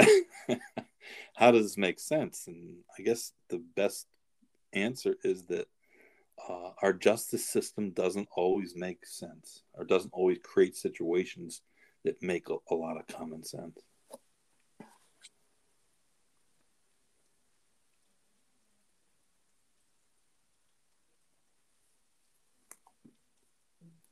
Yeah, I mean, that's that's one of the biggest hurdles there is. You know, like you alluded to earlier, where, you know, if if this the trainer's big enough, they could just get this all caught up in litigation, and eventually it'll just go away. More or less, pay their way out of it without paying their way out. of it. Well, that's one thing that I, I've written about the Baffert situation many times. Right. I mean, and and what you know, I, I commonly use um, I said, you know, Bob uses lawyers as a battering ram to just break down the the wills of the racing commissions, and um, that's how that's how he's operated. And, and, listen, that's how a lot of people of wealth in this country operate um, in everyday life. Mm-hmm. Uh, I mean, it's well, that's that's why it's so crazy that there hasn't been a mention of anything since we got confirmation that the second split came back positive. It's been radio silent on all fronts. The Kentucky Racing Commission just literally could not have done a worse job of communicating what's going on than they have. They just literally couldn't have. Um, well, I don't understand what what stance they have in not being transparent as possible in this. Like, what is it that they're trying to protect on their end, other than legally, I'd say, but they were going to get sued anyway. Um, so it's like, well, you know, the know. inevitable was going to happen. Why not be transparent with the whole thing, and and say, hey, this is where we're at. You know, yeah, a small statement. It's not going to kill anybody to know. You know, hey, we're we're working on this. We're at the final stages of, you know, the decision on whether to disqualify or not. Blah blah blah. Done. We'll see you at the next update. Well, they haven't said anything, and you know the way right. the process normally goes is the trainer is notified that he has a positive test. Um, he generally will uh, request a split sample. They'll send the sample somewhere, and it will almost always be confirmed. After it's confirmed, um, they call a hearing, and you know you go in, you state your your case if you have one. Um, you know, we gave the medication such and such day, or we don't know where it came from, or you know, whatever the reasoning is. Um, generally, the stewards will make a determination um, of how many days you're going to get, or if you're going to get days at all. I mean, he didn't do any days for the gamine positive in the Kentucky Oaks. Um, for whatever reason. And and and listen, it, it gets who knows. You know, some of the like I said, the common sense arguments don't always work because in some states, like what happens in other states, isn't even like regarded. Um, right, it's like, like it's not like you got you went to a court. Okay, if I went to a court in New York and I had, uh, uh, you know, if I had robbed banks in Virginia and North Carolina, and I went to the court in New York for uh, robbing a bank, well. that information will be used against me that, that I had done that in those other states. Well, in, in racing, it's not always so. So, uh, especially considering the positive is not actually a confirmed official positive until there's a ruling, and and that's the case in in, in uh, the Kentucky Derby case. And here we are in October for a race that was held the first week in May, and we don't even have a hearing scheduled.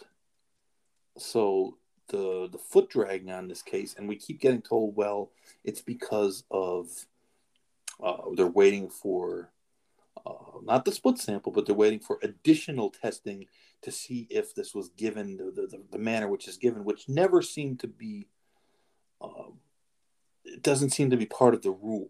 There is no rule that says, "Oh, uh, it, it, it is only a positive if it comes up over this level if you you know give it via injection versus orally or topically so I, I don't know what in the world it's taking so long for to get those results back. I, I don't know. I mean it just seems and I, I and listen like again admittedly i don't really know. I'm not a lawyer. I'm not working for the commission. I've never worked for a commission. I, I don't know exactly what they're doing, what the reason is that they're haven't moved forward on this. I, I don't know. But I have to say, and, and I'm sure you would agree, and I'm sure most people would agree, that the perception of the way they've handled this is that they've they've bungled it. Um, and part of part of the reason might be because that's the picture that Baffert's lawyers are trying to produce.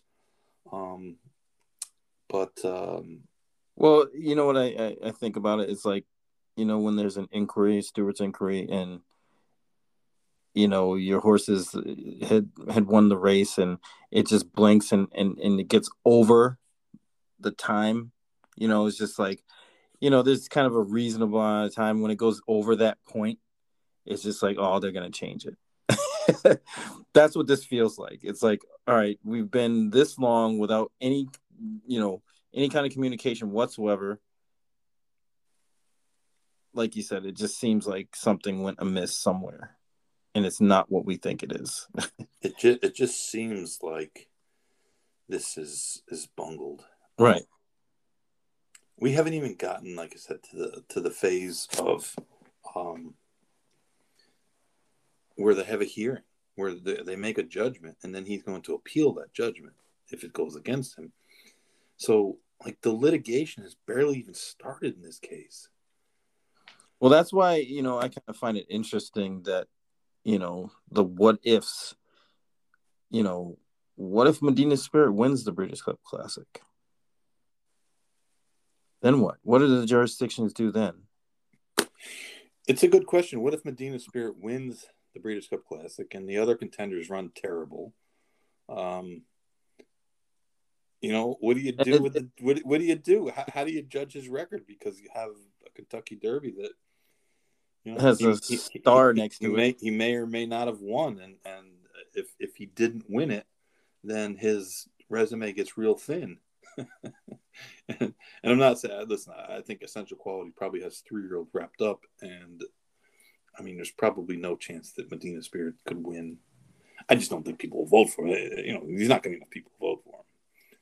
I mean, Barry Bonds is clearly a Hall of Fame baseball player that no one's going to vote for because, or not no one, but a majority of guys aren't going to vote for him because of, of you know They what don't. his perceived Right. transgressions are. So, you know, people people make their statements in different ways. Um, Well, I mean, beyond the fans, I, I, I think it would put racing jurisdictions in a in a really weird, bad position to where it's like, all right, well, we know what's going on with this, and this guy's just keeps running his horses and keeps winning races. You know, at what point do they have to make a decision? I mean, I know Churchill has made their decision. NYRA tried to make a decision. well, NYRA's still trying. Yeah, And of course, NYRA had originally stated, and I guess this is still the case, that they were looking to not allow him to participate until the Kentucky uh, verdict had been reached. And right. Yeah, so it wasn't as though they were saying, yes, we're going to give you two years. We're going to, The Churchill said, we'll give you two years. You, you know, for two years, you're not allowed. Bang. They, you know, they put a number out there and uh, didn't do that. So, I mean, you would think that, um, you would think that we would know a lot more than we know. yeah. October. The and same. no one seems to know. and you know what? It, it's it's a little bit suspect, and this might just be paranoia creeping in. But the fact that a lot of these owners of Bafferts seem completely undaunted by the um, by the fact that his horses are not going to be able to earn Derby points, and most of those guys are buying big colts. They can say all they want. The Kentucky Derby, the Kentucky Derby isn't. Uh, you know, we can live without it. yeah. Right. Um,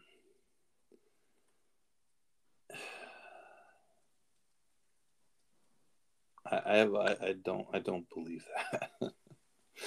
Uh, and it's it's it may not just be the Kentucky Derby, maybe the Kentucky and the Belmont as well. And that that puts you know this you just the whole thing is just It's up in the air. I mean, they, they left it out for this kind of thinking. You know, regardless of of you know whether it's right or wrong. The door is open for this because there's no communication. Like you said, there's no transparency here. Nobody knows what's going on. He's still basically doing whatever, and that's that. I mean, it's kind of you know NYRA NYRA's been pretty decent with the communication, and they're kind of in litigation with it all still. But at least we know that. Can't say that for Kentucky or their horse racing commission. No, and. I mean to, to their credit, and, and listen, everybody, um, you know, everyone feels bad about Arlington's situation, and the way Churchill handled that was really egregiously bad, disgracefully bad in some cases, especially the actions of uh, the person in charge there on Arlington Million Day. But um, they've been very clear about this. They they were very quick to put out um, on the day that the bizarre press conference was held. They, they before noon they had already banned him uh, from running, and they've been very clear about their stance and the time frame, and you know uh, they're not going to let sycophants of Mr. Baffert, people that work for him or work under him, take the horses to try to evade the uh, the sanctions. So, and I think that was one of the important things that Gulfstream did too. To go back to that, was that they're not going to let trainers just let their assistants be in charge and run the horses. If the assistants stay in charge of the horses, they're not, they're not, allowed to run during the period of time which the trainer is suspended. Um, if they want to, if the owners have, of course, this is the owner's choice. The owners can move the horses. Uh, I would hope that they wouldn't just let them move their horse for a week or two and then move it back because that's as unseemly as anything. But um, I think that's that's a step in the right direction too. And uh, and and people have to understand that the logistics of of horses makes it difficult to move, uh, uh, especially a sizable stable. Um, and as a trainer, who wants to take another guy's horses for 15 days? Zero. Nobody. Nobody. You know, I mean, uh, hey, you got a couple horses that are going to be three to five in stakes. Yeah, we'll take them for 15 days, but the, very few of those horses would be moving. So it's just, um, you know, a lot of times for these shorter penalties, the logistics of moving all the horses are just uh, makes it impossible. But um, we're not impossible, but close to impossible. Right. It's, not, it's not like there's unlimited stall space in other places either.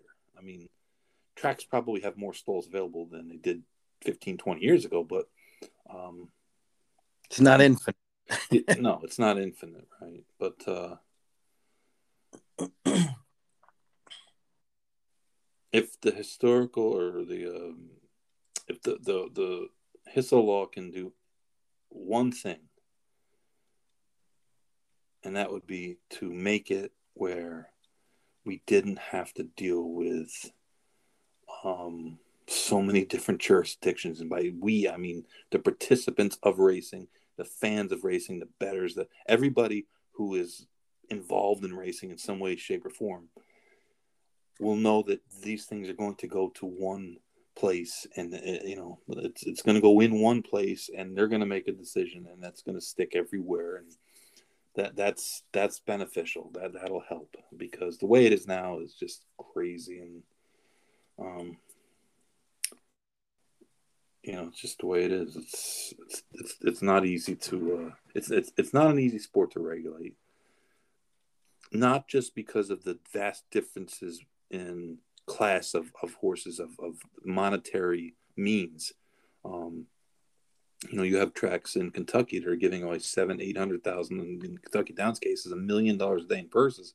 You have tracks out west that don't give out a million dollars in purses in a decade. Uh, the Great Grants Pass and my man Beamy here, uh, bet Grants Pass, by the way. Take a look at it. It's interesting, at the very least. Streak still alive? What's that? The streak is over. The streak is over, but I tried to get another streak going again today. um, oh, it won, by the way. uh, a new streak is back. Grants Pass race number two. We had a winner, five to two. Nice. Uh, but um, I kind of lost my train of thought. it's weird. I, I, have I've had such a unbelievably strike rate at, at, at, Grants Pass. I'm like, who knew, right? Grants Pass is the track that I've been waiting for my whole life. Everything I do there works. It's crazy. Um, and thank you, Beamy, for alerting us to the the uh, the splendor of Grant's pass downs. Um, but you know, there's reasons, and and you know, we've probably talked enough about this. But there's a lot of reasons why racing regulation is so screwed up, and it's not all because of racing. A lot of it is because of government and funding and uh, political uh, nonsense and a lot of other things. But uh, but in the end, the tracks have the power to fix a lot of these problems without having to go to regulatory bodies and have them do it. And if that's going to be the trend, then that's going to be beneficial. And I think one thing that people out there need to know that the vast majority of people in the game, and you're always going to get some people that have some sympathy for those that do wrong because they like them personally, or they, oh, they donated money to me, or they, um, you know, they're a good guy, or I like this wife, or, you know, there's always some kind of uh, reasoning why. And people forget that they are real people behind these names that they see, and a lot of them aren't quite as sinister as they may seem. They're not all Bond supervillains. Um, so that's why they do get some support because it's it's not really right, but that's just the way it's human nature. Um, but that doesn't mean that um, they deserve it, and it doesn't mean that racing has come to a point where we've got to really, you know, not screw this up anymore. And um, this is this is the way the tracks have got it because the, a lot of the stuff that's going on is because of the tracks and that's all what it is. I mean the tracks took their eye off the ball especially when they started doing things other than just being racetracks and, and going into a lot of other areas. And uh, the racing part got away from a little bit. And the super trainer was created. The too big to fail barns were created uh, the middle class has kind of been, you know, eliminated, uh, and it shows. It shows on the everyday race cards. Every single day of racing, racing on a daily basis was way better 25 years ago, and before that, it was better 35 years ago. It just was. It just was. Um, and a lot of that is because of the tracks and, and their lack of aggression when dealing with issues when not really giving the people who bet on the races the proper respect that they should get to try to run a clean game, to run a game that uh, is competitive, and you know we don't get a plethora of one to nine shots winning. Um, and it's it's it's heartening for me to see. I I really have to say that uh, I didn't know that they if the tracks ever were going to take a run at doing this, and you know, maybe they've done 10% of what they should do, but hey, that is better than it was. And hopefully it, it's a sign of more things to come. Amen to that. And on that note, um, we're kind of running out of uh, Breeders' Cup preps coming up, right? I mean, the Arc, by the way, the Arc was a 70 to 1 shot. German horse. I, I thought it was funny watching the coverage after that horse won. Um, the analysts were kind of stuttering to try to figure out. They just didn't have very much information on the jockey or the horse, and uh, the uh, the the trainer. The trainer's only trained for a year and a half, so it's all downhill from there, Mister Weiss. that was a, it was it was a really good race, but I, I was looking through the PPs and I was like, man, I've never seen a race where there's 15 horses and there was a scratch, so it wound up 14 ran. Every single horse was first or second or last race. I've never seen a race where where 15 out of 15 were first or second or last race. Everybody was coming off a first or a second place uh, finish. Need more of that. It's of it's. I just was going down and I and I, I looked at all the horses and I was like, I don't think anybody ran bad last time because that's what I, that's one of the things I always do at those European races. I always look to see who ran bad, but is taking money, like because then there's might be a story behind it. Well, nobody ran bad. Everybody won. They're all ran one two. But uh, that was you know a good race. I guess we're gonna get a couple of the horses. I think Tarnawa is is scheduled to come over. Um, at least it seemed like after the race.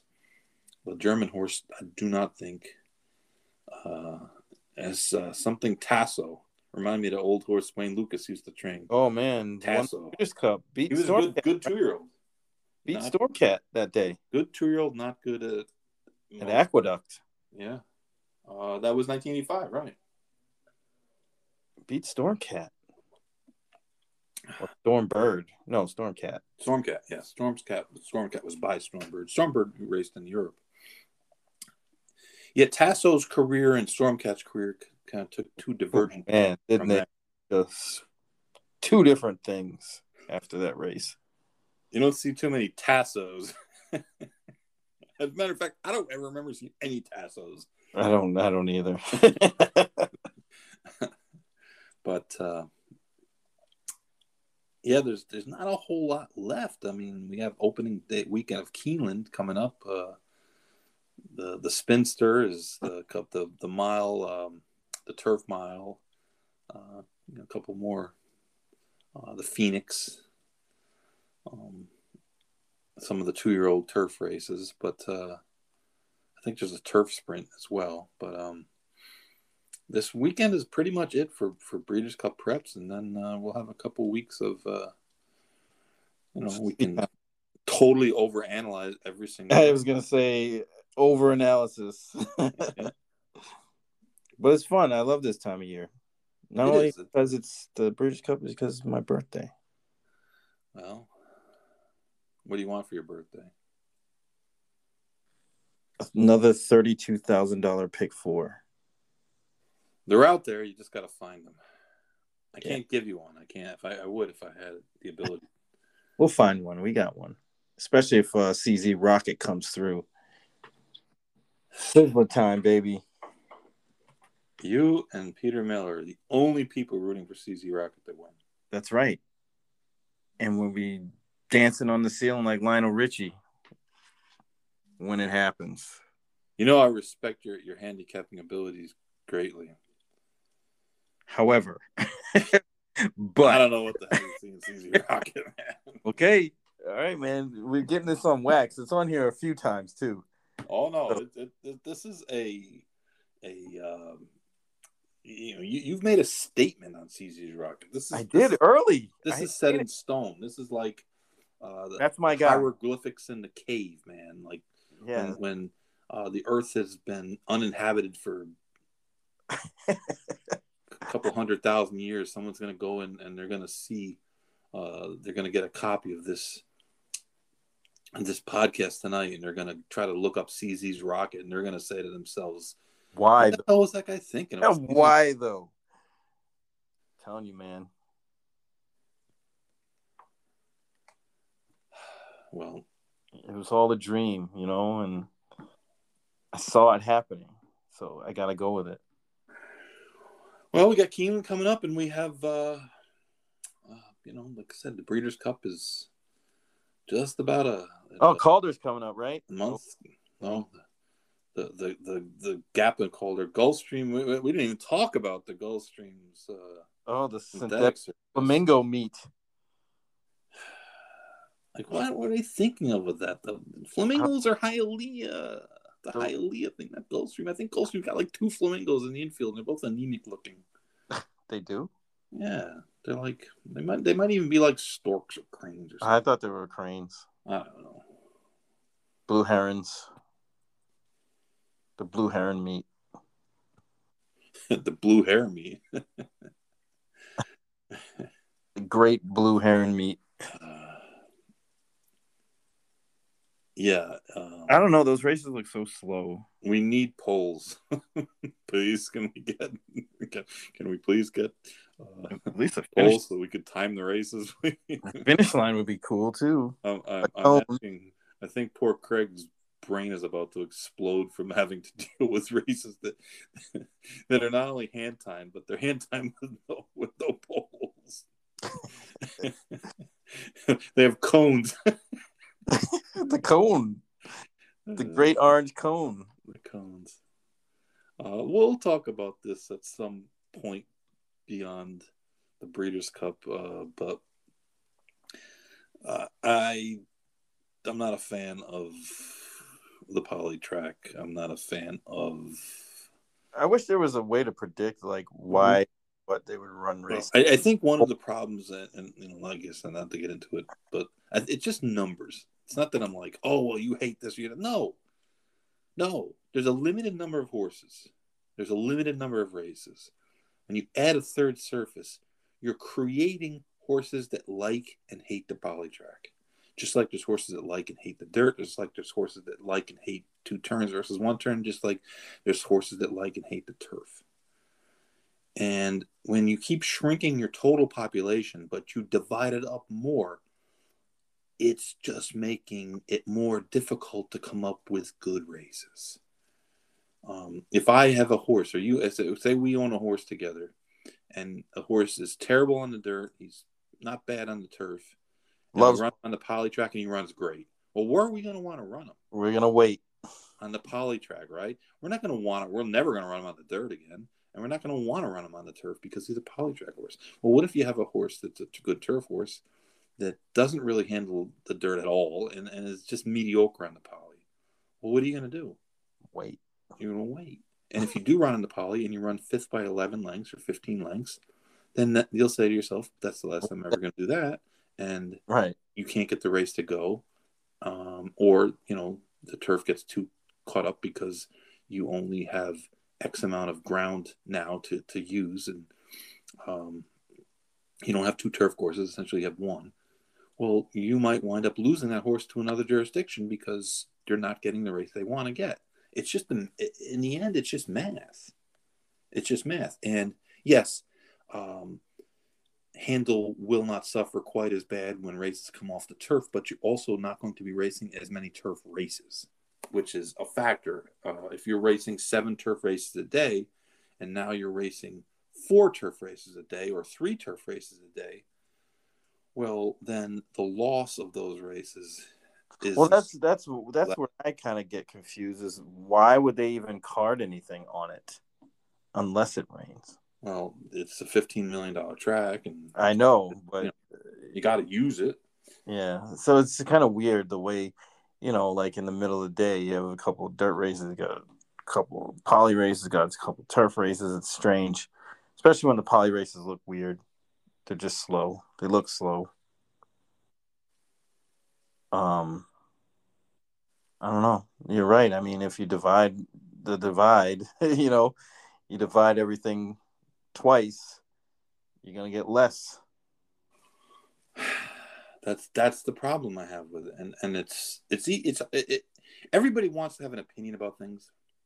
Like everybody wants, oh, I like it, or I, I don't like it, and then if you have an opposite opinion, they're like, oh, well, you know, you're stupid, or you're closed minded, you're just uh... well. The problem I had is just what I I said, and it's not pro, or it's not, eh, you know, if I had a horse that ran good in the poly, I'd love to run on the poly. I've told I told people a long time ago I would go to like Iraq Downs if I if I could win a race over there, you know, and the, the purse was was worth it. I- I'm not afraid to go and run anywhere on anything.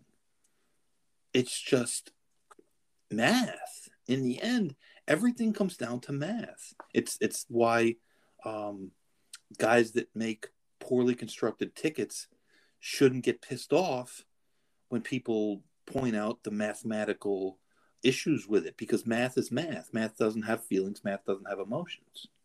They're super numbers. It's it's it's a numerical thing, and especially when you're dealing with a limited population, the population is not growing. You need the population to grow, and uh, like I said, we'll we'll, we'll do a deep dive. We'll dive into that later.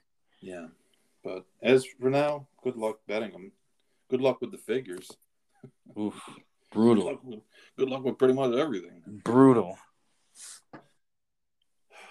So, well, I appreciate everyone listening, and uh, and I do thank everyone that, that did read the piece. That uh, I've gotten a lot of positive positive feedback, and, and I do appreciate that. And and usually when I write something, there's always a couple people that uh, you know don't appreciate it or don't agree or whatever. But this time was almost no one. In fact, the only ones that really didn't like it are the people whose names were in it. but that that can't be helped. Um, and like I said, everything that was in there is a factual, um, a factual piece of uh, of of information that, that could be found at uh, other, you know, uh, reliable and accurate sources. And just the way it is. But um, yeah, we will do more, and uh, Barry and I will get a couple more uh, lists. And you know what? Uh, when we post this on Twitter, on Facebook, if you uh, you want to give your top nine or top ten or top Let's five or whatever, yeah, let's put it out there and uh, tell us why we're wrong because uh, tell us why we're right, whatever. Or maybe come up with a ninth horse Yeah, if you that we don't with- know about yet. you can come up with a solid number nine. I, I- we were going to do a top ten, and I was like, "Come on, man, top ten. I, I couldn't find. Uh, once we got past seven, it got real. It got tricky. So, um, yeah, go ahead and uh, as always, going in circles podcast at gmail.com.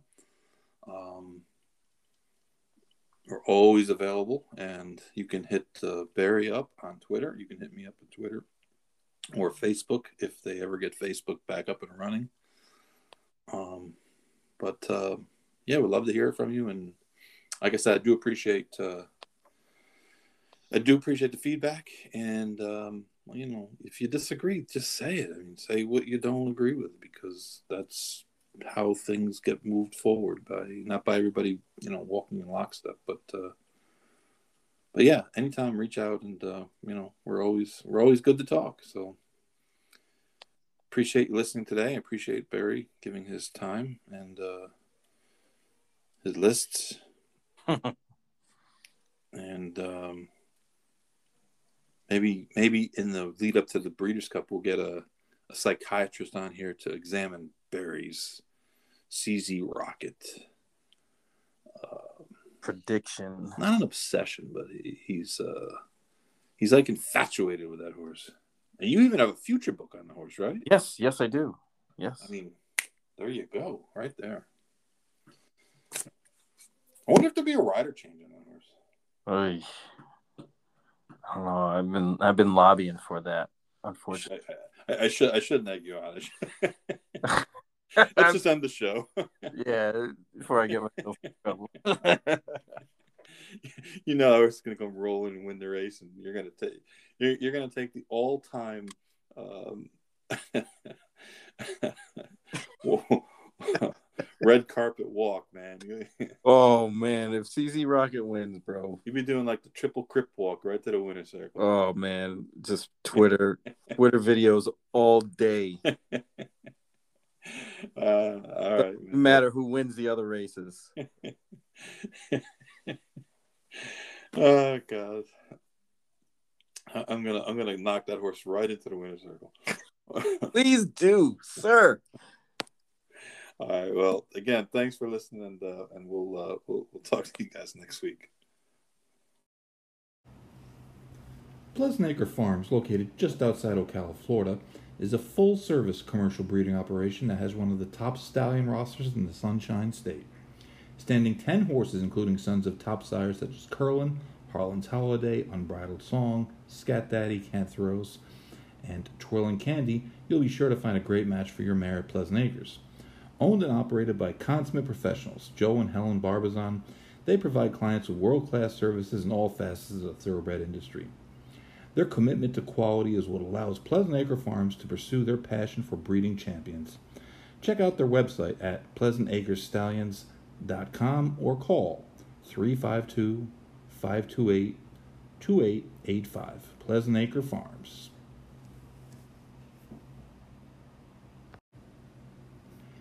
Hey everyone, thank you for listening to the Going in Circles Big Monday show. I wanted to let you know that we have a weekly newsletter that you can subscribe to for free, the Going in Circles Digest. It's uh, kind of a combination newsletter, stakes preview. Um, we have some uh, restaurant reviews on there, various topics, but uh, We also have a couple um, pieces about various uh, industry topics or, racing history. This last week we did a piece on the great Arazi and his spectacular move in the 1991 Breeders' Cup Juvenile, which uh, unfortunately was the the pinnacle of his career. But um, it's a free subscription. Go to goingincircles.substack.com and check it out. All right, the Going in Circles Digest. Thanks for listening.